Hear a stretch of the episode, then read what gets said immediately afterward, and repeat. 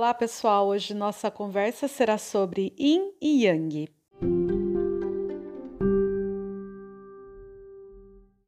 Os caracteres que representam as palavras Yin e Yang, eles estão relacionados ao lado escuro de uma montanha, que é a parte mais Yin, e o lado claro da montanha, que é a parte mais Yang. Agora pensa numa pessoa que está em pé de costas para o sol.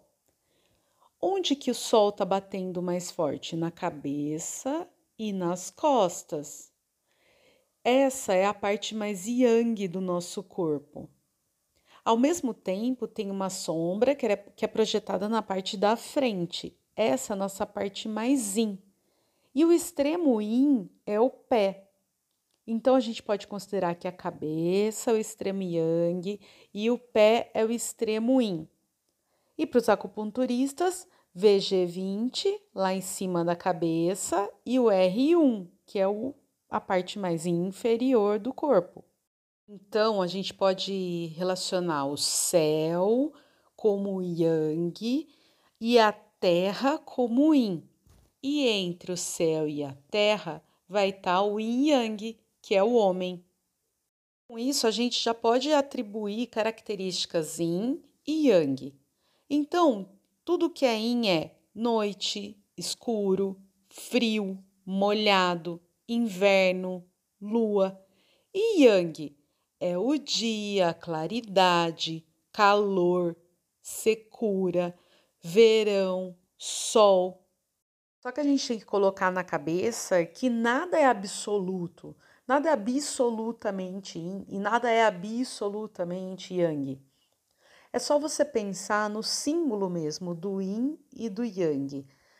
Dentro daquela parte branca, que é a parte yang, tem um círculo preto, que é o yin dentro do yang.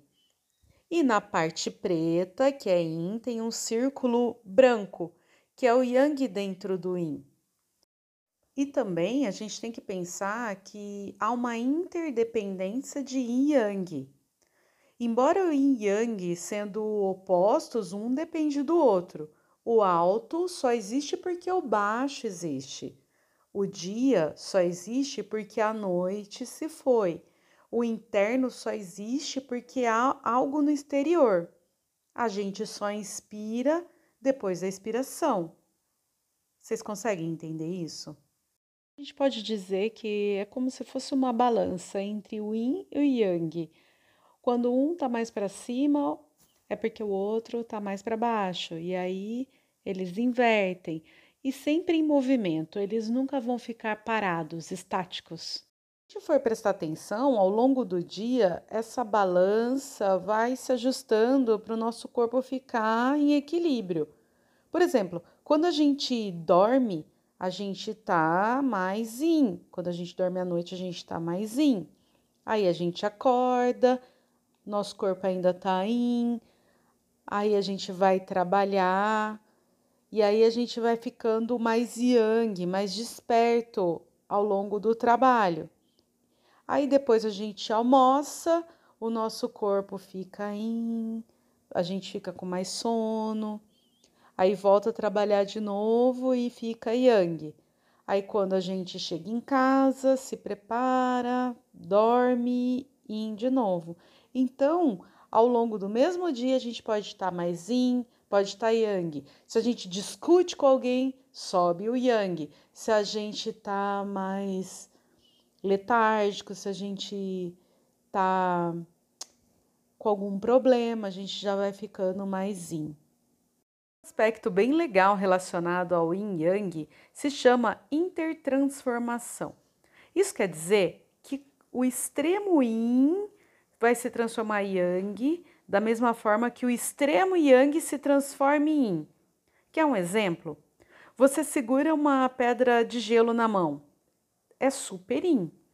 Só que depois de um tempo você não aguenta mais segurar e solta, porque ela queima. Então é o extremo Yin se transformando em Yang. Aí pensa, sei lá, você tá numa balada, você bebeu todas, então você tá lá dançando então você está extremamente yang. Aí você chega em casa e no outro dia bate uma ressaca. Aí você fica lá caidão na cama, não consegue nem levantar. Então, o extremo yang virando yin. Agora eu quero saber de você. Você se considera uma pessoa yin ou yang? Esse é o primeiro episódio da série Yin e Yang. Nos próximos, nós vamos assimilar o Yin e o Yang na área da saúde. Vai ser muito legal estar com vocês durante todo esse período. Um abraço, até mais!